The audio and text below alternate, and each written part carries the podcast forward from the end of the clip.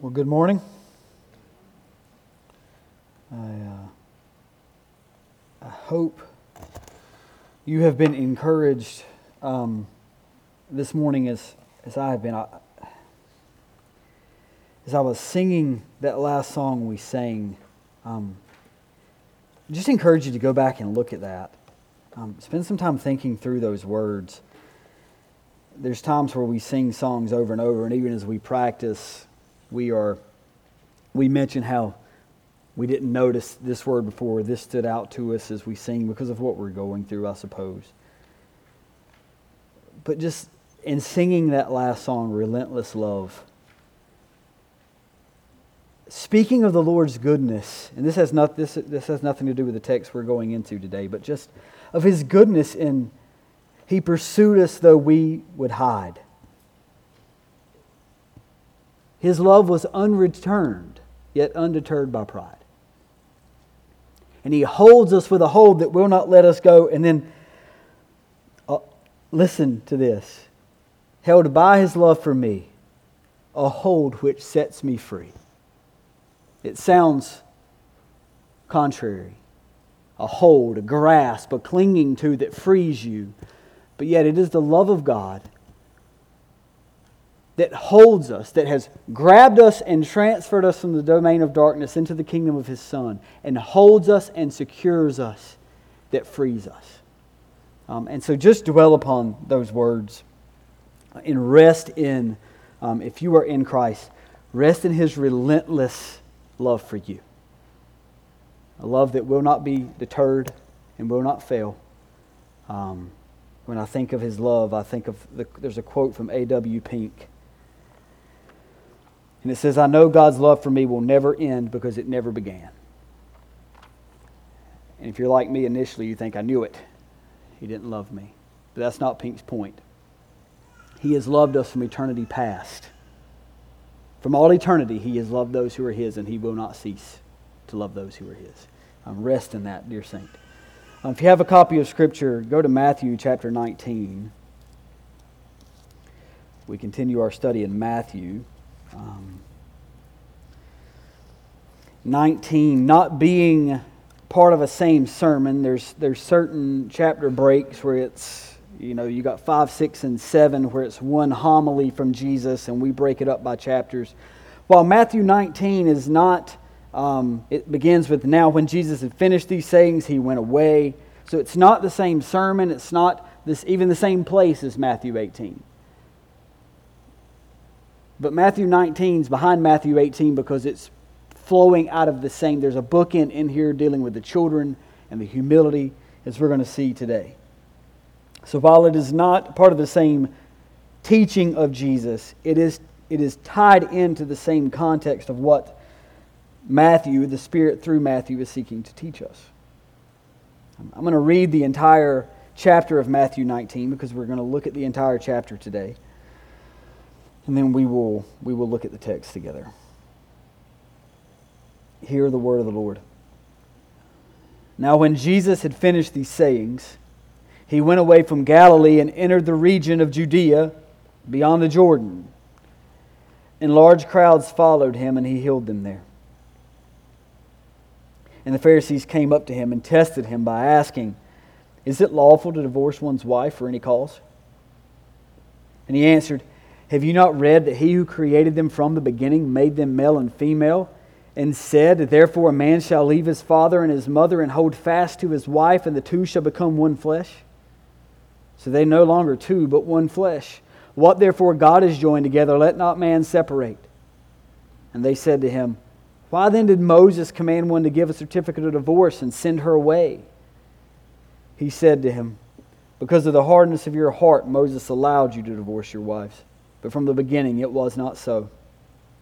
And I say to you, whoever divorces his wife except for sexual immorality and marries another commits adultery. The disciples said to him, If such is the case with a man and his wife, it's better not to marry.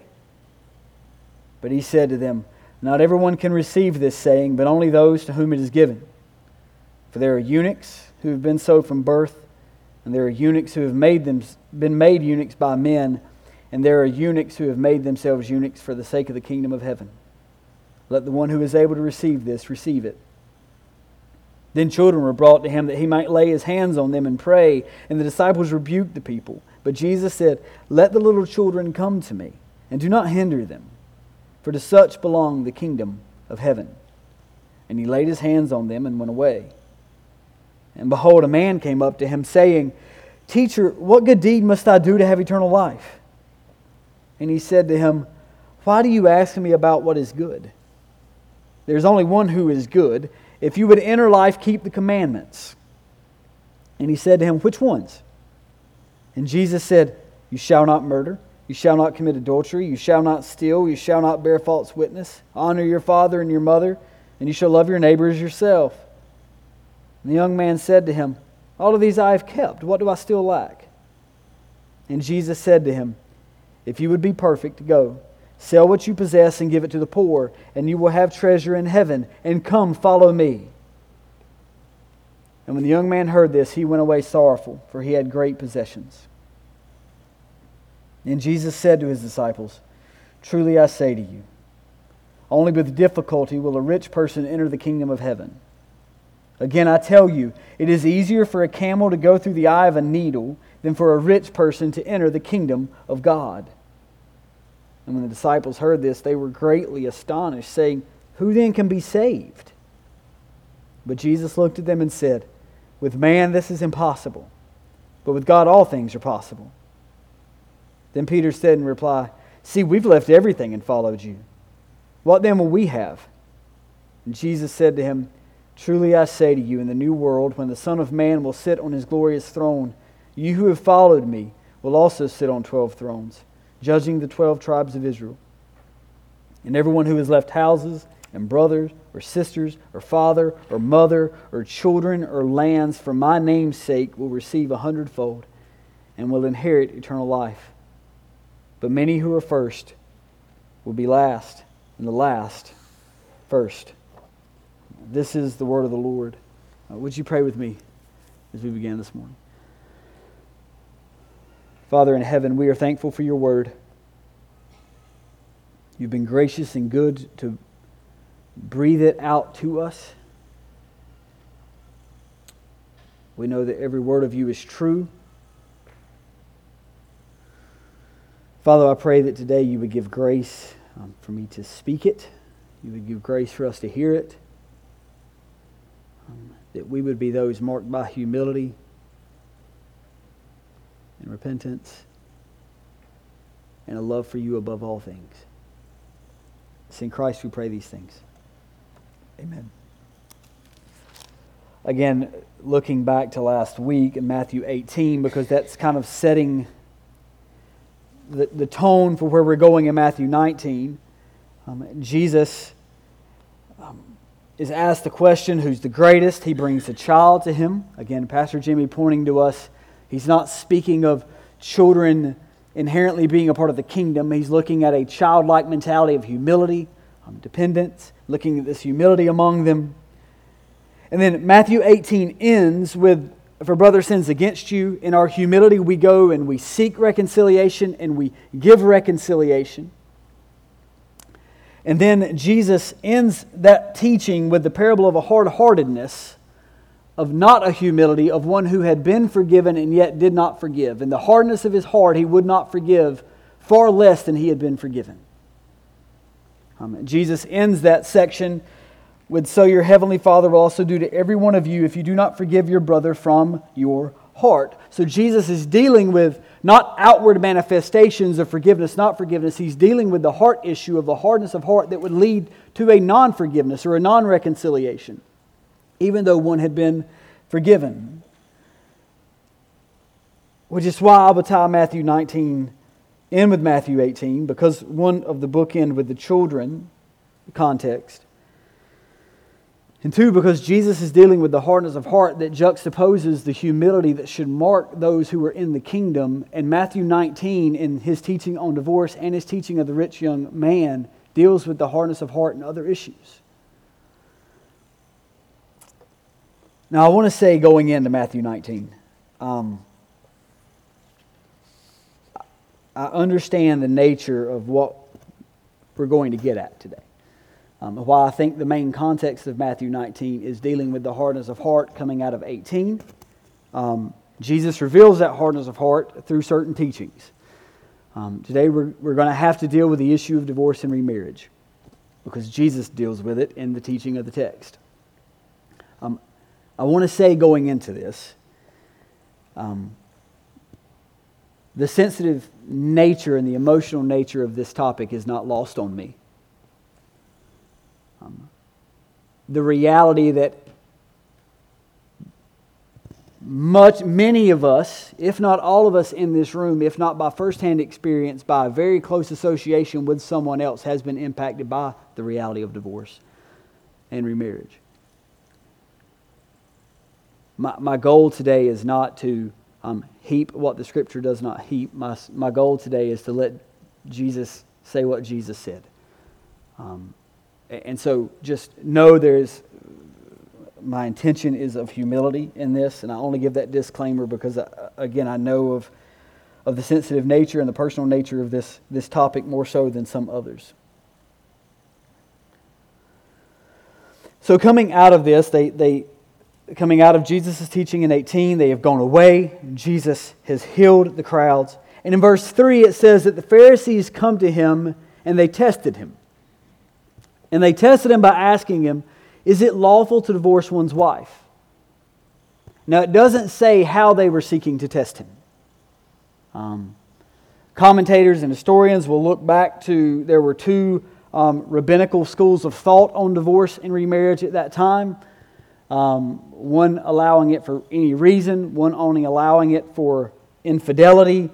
Um, there's there's idea that maybe they were testing him because of his teaching already in Matthew chapter 5 because Jesus isn't going to say anything here he had not already said there. So maybe we can catch him, or maybe they were testing him because they knew what he was going to say and they wanted to bring up the answer they already had in their back pocket to try to make everyone there think he was against Moses and against the scripture and prove him to not be who he was claiming to be. We don't know why they were seeking to test him, but what we do see clearly here is that their intention was not because they actually wanted to know the answer to the question. Their intention was not to learn. Their intention was not, um, Jesus, we know you are sent from God, and we've wrestled with this and we want to be obedient, so show us the answer to this question. Their, their intention was not to learn, their intention was to test and to trap. But they ask him the question Is it lawful to divorce one's wife for any cause? Can a man leave his wife? And it, it, the, the context here is limited to a man leaving his wife because, in that context, in a Jewish context, a woman would not have been allowed to divorce her husband, right? But let's be clear, um, as the old saying goes, what's good for the goose is good for the gander. He's speaking to, to both here, but contextually, the idea of a wife divorcing her husband wouldn't have been something they would have even considered. But as we see what he teaches about a, a man leaving his wife, or a husband leaving his wife, um, we can likewise turn around and, and put to a wife leaving her husband. So he asked the question Is it lawful to divorce one's wife for any cause? Can, can we end the marriage and divorce for any reason? Or is it, is it more strict than that? Again, tied into today's no fault divorce, where our culture has promoted and taught and legalized and made easy the dissolving of a marriage for any or no reason whatsoever. Um, and so they're asking him, is this lawful? Not lawful according to Romans, lawful according to the law of God. Does God permit this? And Jesus um, doesn't even go back into, well, there's trains of thought here and there's this. Jesus goes all the way back to the beginning. And Jesus is doing that because his answer to this is not looking at a contextual, cultural thing. His answer to this is let's go back and be reminded of what marriage was from the beginning. What did God, who made this, create this to be? So look at what Jesus says in his answer to them. Have you not read that he who created them from the beginning made them male and female and said, Therefore, a man shall leave his father and his mother and hold fast to his wife, and the two shall become one flesh? So they are no longer two, but one flesh. What therefore God has joined together, let not man separate. And Jesus goes back to the very beginning Genesis 2, Adam and Eve. God has made man. It was not good for man to be alone. He created woman from man and gives her to the man. This is at last bone of my bone and flesh of my flesh. And God, in that context, Jesus quoting from Genesis 2, says, Therefore, man shall leave his father and his mother. And Jesus is showing in this the original creation intent of marriage. A man and a woman are to come together. A man is to leave his father and mother, for, not to forsake in, in a I'll have nothing to do with you way, but forsake in a my ultimate familial relationship is no longer with you. And cling to or stick to or unite to, or as it's translated here in Matthew 19, hold fast to his wife. And the two become one flesh. There's no longer two, there's one. I'm not going to explain what that means, we know. But there's a, a, a, union in a marriage that Jesus is showing that was created from the beginning to be one man and one woman joined together by God in a one flesh union that is more intimate than any other union in, in relationship that we know that is not to be separated.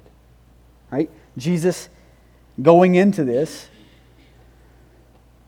is teaching one man, one woman, in a one flesh union, as the old vows go, for as long as we both shall live.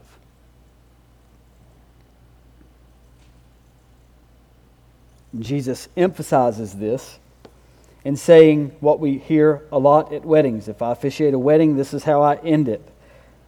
What therefore God has joined together, let not man separate. Understand what Jesus is teaching even in that statement. We often think of marriage, and marriage has become this um, us centered, us made thing. But Jesus said what God has joined together Marriage is a union God has made. What God has joined together, let not man separate or put asunder, if you're familiar with the older language. Jesus is showing and, and holding up the honor and the dignity and the value and the gift and the original intent of marriage. Marriage is to be seen as the gift and the work of God that it is. It is to be treasured, it is to be upheld. And yet, today in our culture, and, and even by their question, it's clear it's not new to our culture. But we see marriage as anything but that.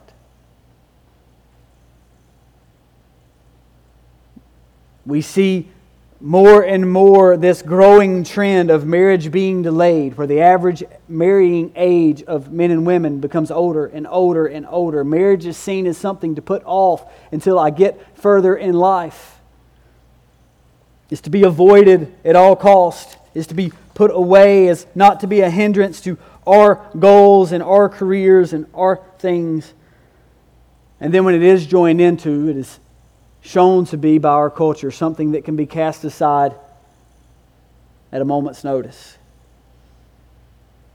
But Jesus is showing in this text marriage is anything but that. It is a good gift from God. It is to be one man and one woman joined together for life.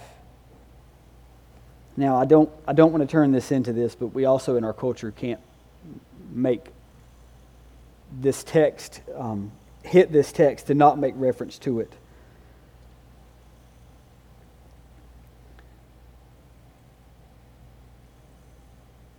We live in a culture that not only is trying to make marriage be something that is not valued and not uh, to be desired and rested in and committed to between a man and a woman, we live in a culture where um, marriage is to be between whomever would like to be for whatever reason they would like to be for however long they would like to be.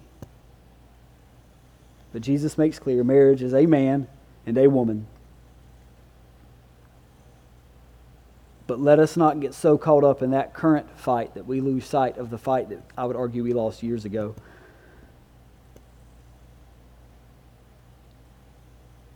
The, the fight for marriage is not just is it a man and a woman, but the fight for marriage is it's a man and a woman who are joined together as one flesh, not to be separated.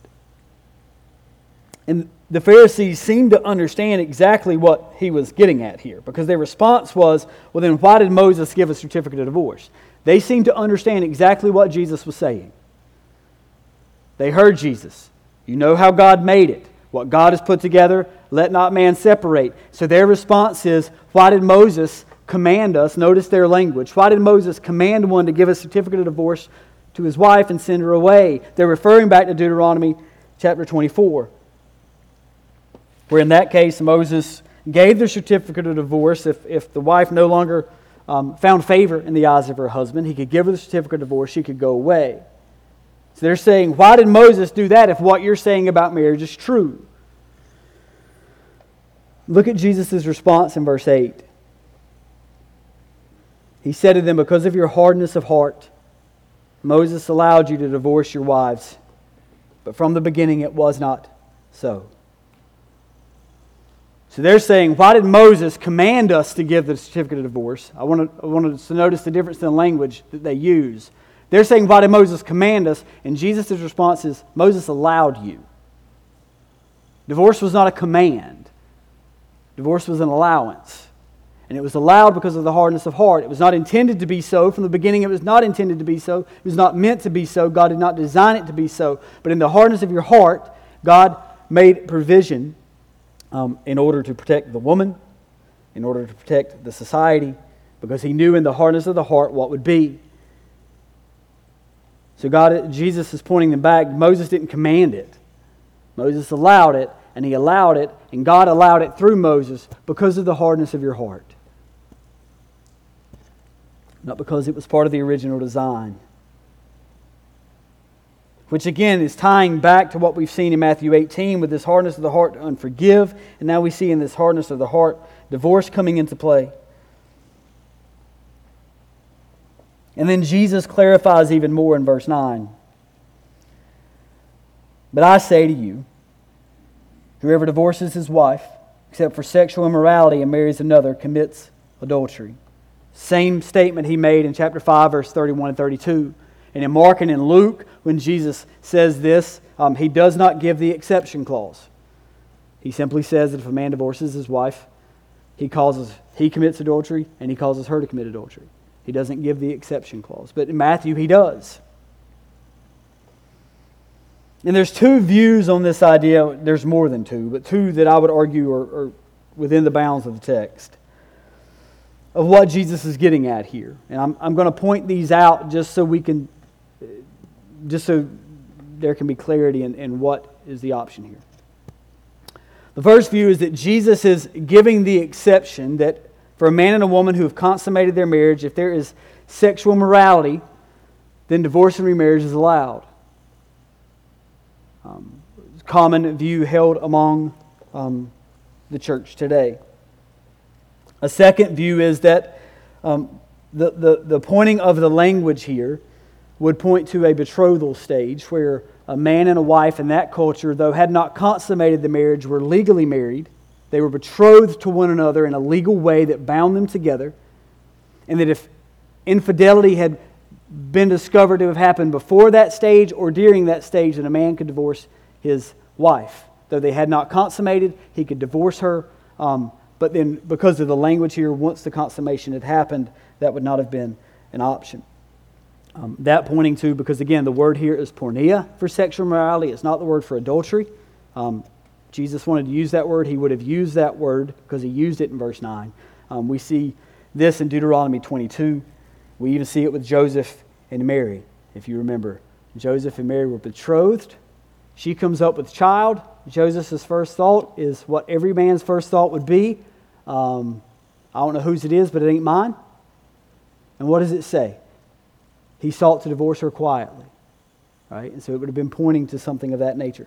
Both of these, I would argue, are um, seen biblically, um, and I would hold there are there are good theologians and good men I trust who hold to both. But in, in the text, these would be the only two options that would be there. At most, Jesus is saying if a man and a woman have joined together in one flesh, the only thing that will separate that and allow for remarriage would be um, sexual morality among one of the spouses. And then the other spouse would be able to be remarried. So, the, at, at most, that is the lenience Jesus is giving in the divorce and remarriage discussion. And any other would be adultery. Um, Jesus says it. We who are the children of the kingdom are to be marked by an honoring and upholding of marriage, not a hard heartedness that leads us to cast it away. And if we're listening and thinking, man, that's a tough teaching, so do the disciples.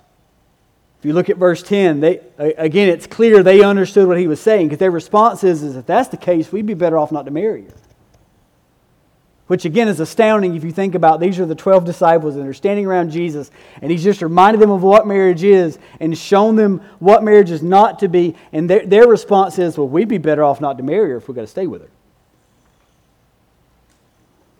And yet um, that is their question and jesus clarifies that if they don't really understand what they're saying.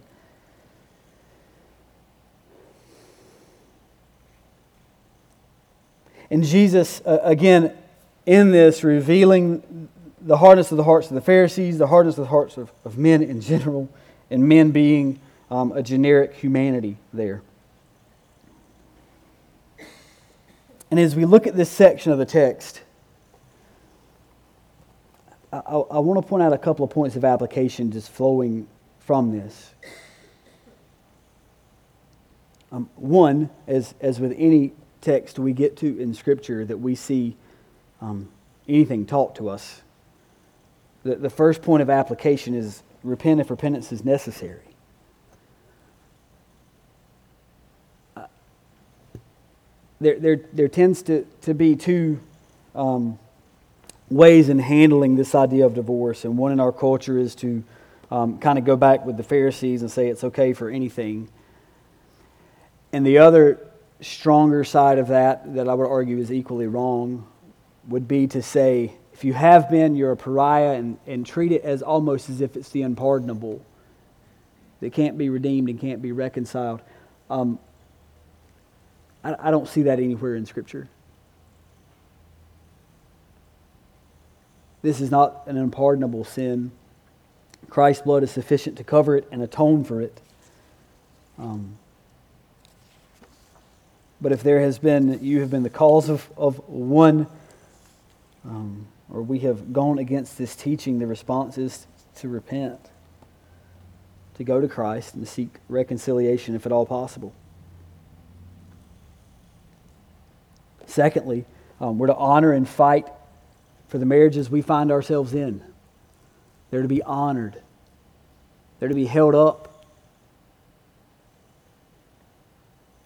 We're to, we're fight for them. We're to honor them. We're to protect them. We're to guard ourselves against the hardness of a heart that would allow ourselves to be unforgiving or in our selfishness think that somehow we deserve or are entitled to something different or quote unquote better is often what is taught in our culture. That most times divorces, and you have the conversations with people, um, or divorce or even a remarriage after a divorce, what seems to be the resounding gong of it all? Well, I just need to be happy. God wants me to be happy. God wants you to be holy and God wants you to be obedient. He wants you to be happy in Him. But we're to honor and fight for our marriages and guard ourselves against this hardness of heart that would lead us to be unforgiving or a hardness of heart that would lead ourselves to think somehow we are entitled to something different than what God has given. And then we're to protect and uphold marriage as a whole not just in our own marriages, but in how we speak of it and how we relate to other people in their marriages and how we respond to what we see about marriage, to, to see it and to speak of it as the goodness that it is.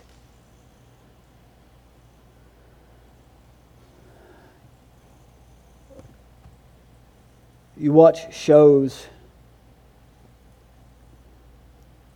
sitcom shows or movies, and it's been the growing trend for years. Even Jess and I at times will go back and watch um, old shows from the 90s, and, and it's interesting to go back and watch those now that we see what's happening in the culture and you see how the, the groundwork was laid through media back then. But oftentimes in those shows, and even in today's shows and movies, the man is the bumbling buffoon who the wife just has to bear with and tolerate, and she has to just pick up all his pieces and his bumblings and his idiocracies and badmouths him and belittles him and the man sees the wife as the nagging woman, and he's constantly joking around with her uh, to his buddies. And, and this thing is almost like as if they're these two people who really can't stand each other, but they manage to somehow live together. We who are of the kingdom should not operate in marriage, speak of marriage, and allow others around us to speak of marriage in such a way. Marriage is a good gift from God. It is to be honored, it is to be delighted in. The husband or the wife that you've been given is a good gift from Him, regardless of how hard that may be at times. We're to honor it, we're to protect it, we're to uphold it.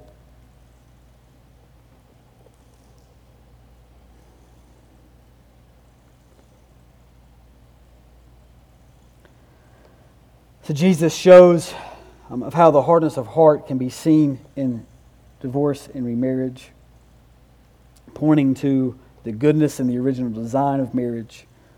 And then in verses 13 through 15, Jesus uh, has an interaction with children, again, bookending it kind of with the beginning of chapter 18, where Jesus grabs the child and said, um, You have to become like one of these. And, and Pastor Jimmy, again, if you remember, pointed out, again, it's speaking more to becoming like a child more than the child itself. I would argue it's the same thing here in verse 13, 14, and 15. They go to bring the children to him, and the disciples go to rebuke him as if Jesus doesn't have time for these um, little ones. And Jesus says, Let them come to me, for such as these belongs the kingdom. And there's this bookend in there.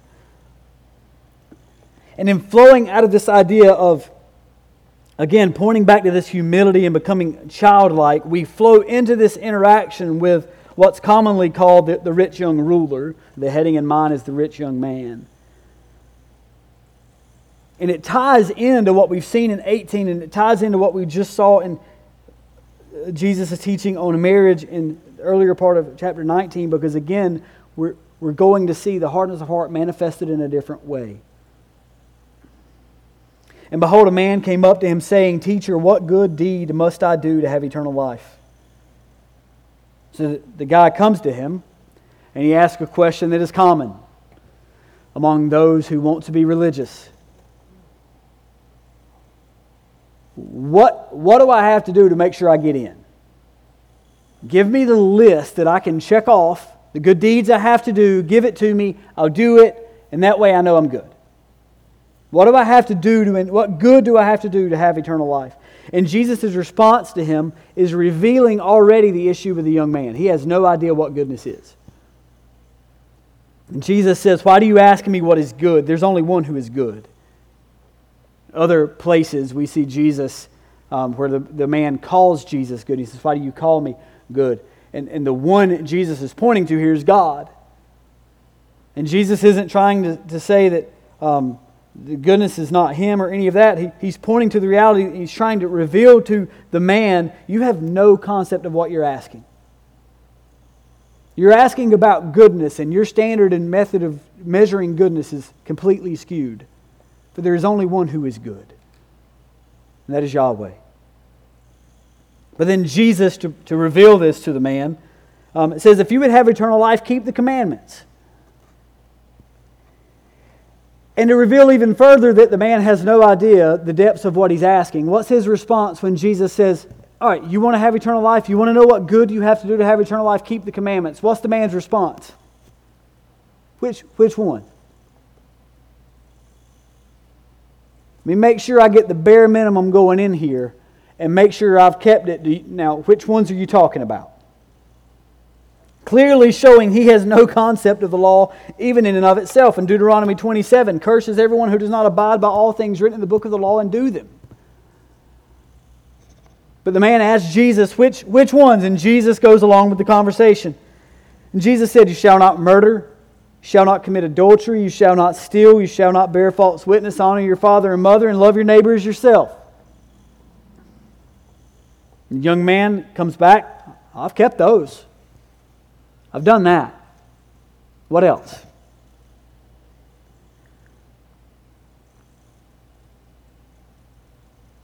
Notice in this the commands Jesus gives him and the commands Jesus doesn't give him.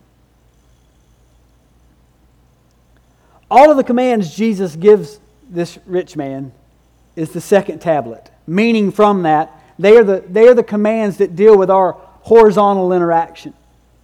They're the commands that deal with our interacting with other people. Notice what he said don't murder, don't commit adultery, don't steal, don't bear false witness, honor your father and mother, love your neighbors yourself. All of those commands are dealing with how he interacts with the people around him. None of those commands has anything to do with how he's relating to God.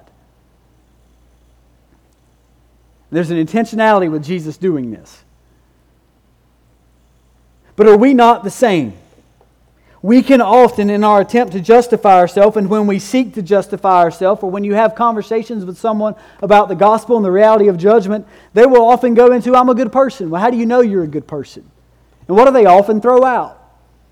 I don't steal. I never killed anybody. I don't cheat on my taxes much. I don't cheat on my wife. I'm a good daddy. I gave money to a homeless guy. Our justification of our self righteousness is always typically horizontal. And Jesus is pointing out to this man okay, I'm going to give you the commands you think you've done. And again, the man revealing, he has no concept of these, because if he had heard Jesus' sermon in Matthew 5 and paid attention, he'd realize he had broken all of these. But Jesus confronts him with these, these commands. The man shows again he has no concept of goodness. He says, All these I've kept, what, what do I still lack?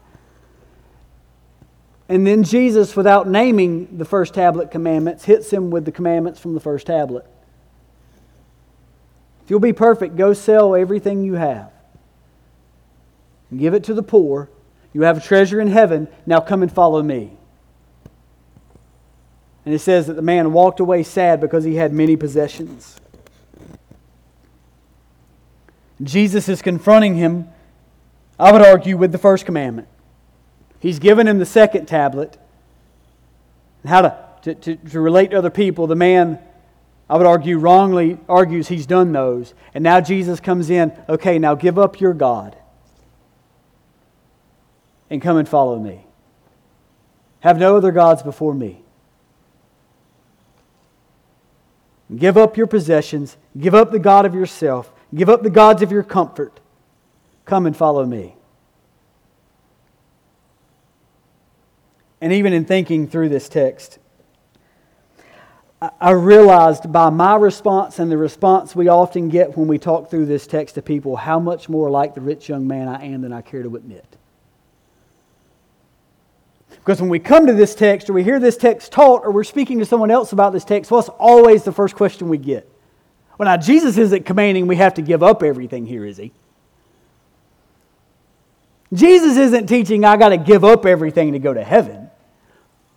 Translation I want to make sure I don't have to give up everything before I sign on to this thing. And while we would not admit it, and while I do not think that is what Jesus is teaching here,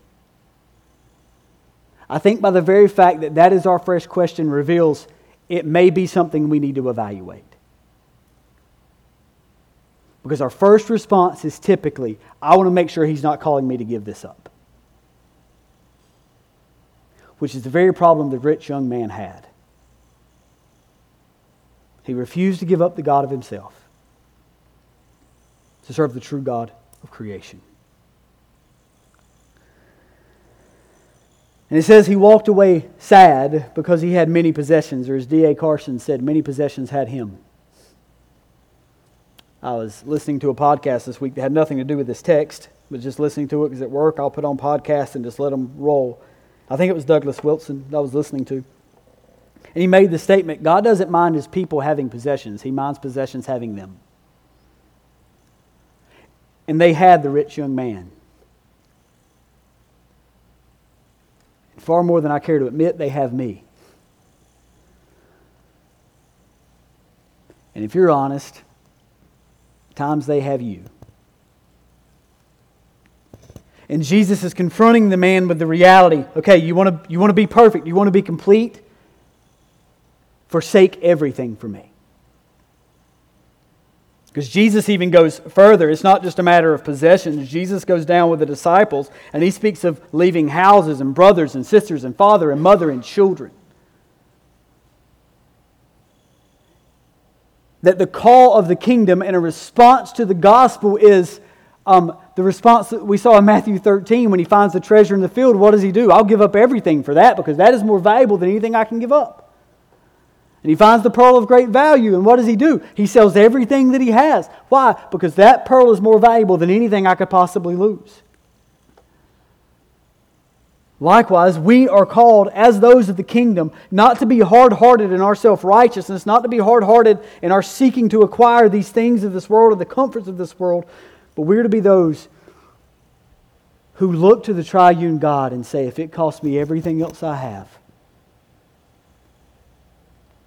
And that Jesus is calling the young man to that very reality. Let go of everything and follow me.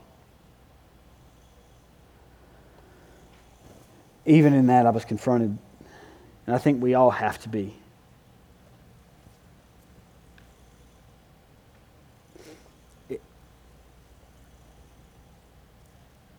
Is that really how we view the kingdom? Is that really how we hear the call of the gospel to die to self and follow Christ, to forsake everything? We often get so tied up, and does that mean right now I have to go and sell everything? I'm asking you, are you even willing to? Am I willing to?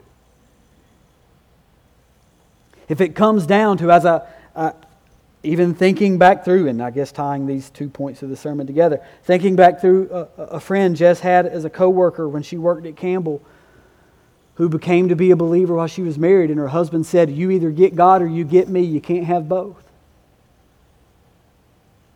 Are we willing to look at that and say, if it costs me you, I don't want to lose you, but if it costs me you to get him, I'll take him? If it costs us our relationships, if it costs us our possessions to walk in obedience and faith.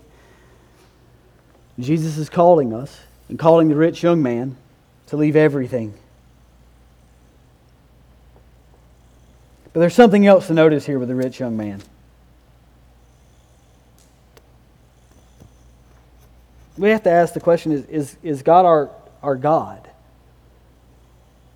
Does he have our affections? Does He have our life? Is there an aspect of our life that we refuse to give up to follow Him? Is there a contingency of God, I will follow you as long as? Because, see, here's the thing we see with the rich young man you can desire eternal life and not want God. You can be religious and moral and not want God. And in both of these, you are outside of the kingdom.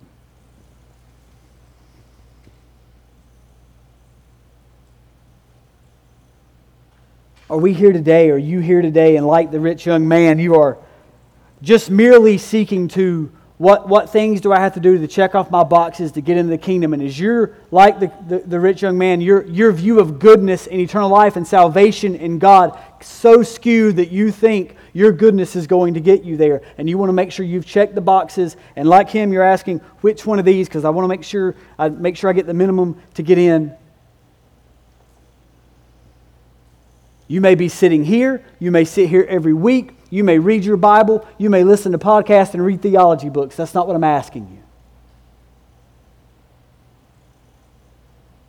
Are you trusting like this man in your own righteousness? And like this man, are you unwilling and refusing to give up the God of you to follow the God of creation?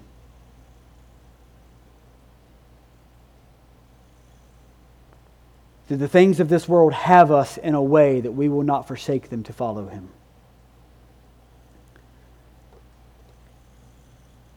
Because here's, here's the other thing that is often lost, even on me, as, as I look at this text, because we get so tied up in the other things. Jesus said, "What if you give it up? Your treasure is going to be in heaven." Jesus goes to the disciples and said, There's nothing you're going to give up that's not going to be a better benefit for you in the kingdom of heaven. But yet we hold on to the trinkets of this world and to the God of ourself and our comfort. And in the hardness of the young man's heart, he refused to forsake his life and follow Christ.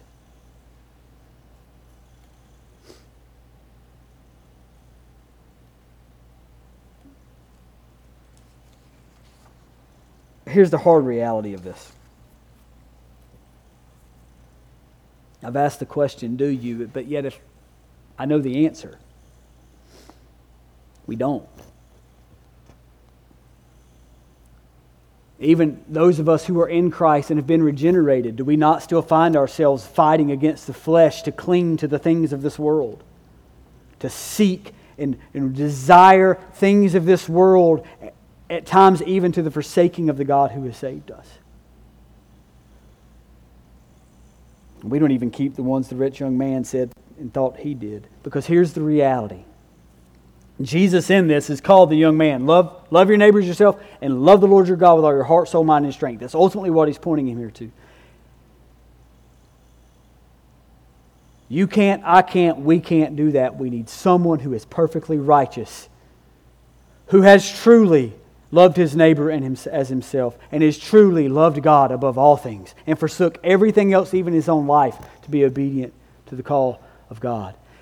And we need one who has done that for us, and that one is Christ Jesus, who has perfectly loved his neighbor, who has perfectly obeyed the commands, and has perfectly forsook everything, even his own life, to become obedient to the point of death, even death on a cross. That in him we are righteous. So if you're here today and you're asking, what, what good deed do I have to do to inherit eternal life? Forsake your good deeds in the sense that you think they're going to earn you righteousness. And look to Christ and be saved. Look to Christ. Forsake the world. See Him as better. We sang it a couple of weeks ago. I wasn't here, I was preaching in another church, but I, I know we sang it. Take the world, but give me Jesus. Is that the cry of our heart? Today we have been challenged. Flowing out of 18, we were challenged with the hardness of our heart and, and the lack of our humility in our forgiving. Today we've been pressed into it with our self indulgence and our self righteousness and our refusing to forsake all to follow Christ and in our marriages and in our divorce.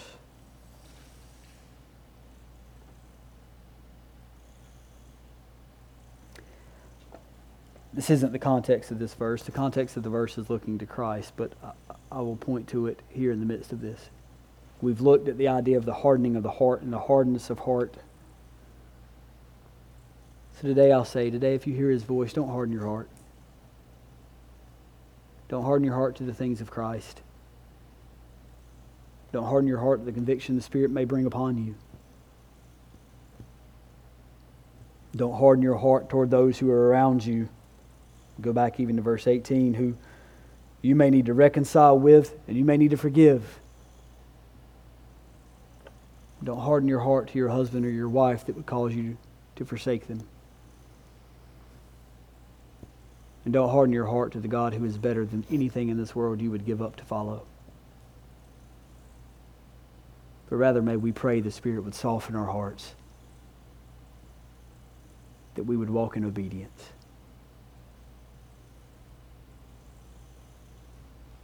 That as we come to the table in a moment, we're reminded of the bridegroom who loves his bride unconditionally and is faithful to her and never leaves her nor forsakes her in spite of her. And we're reminded of the one who forsook all for the joy that was set before him. Would you pray with me? Father in heaven,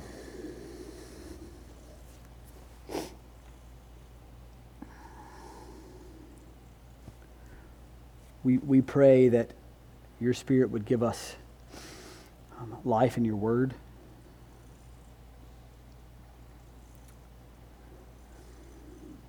Father, that we would trust you in your word, walk in obedience to your word, and be drawn to you through Christ Jesus for our great need of forgiveness and reconciliation.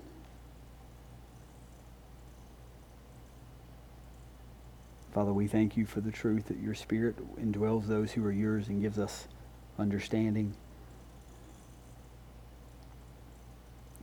Father, we acknowledge our dependence upon that. It's in Christ we pray these things. Amen.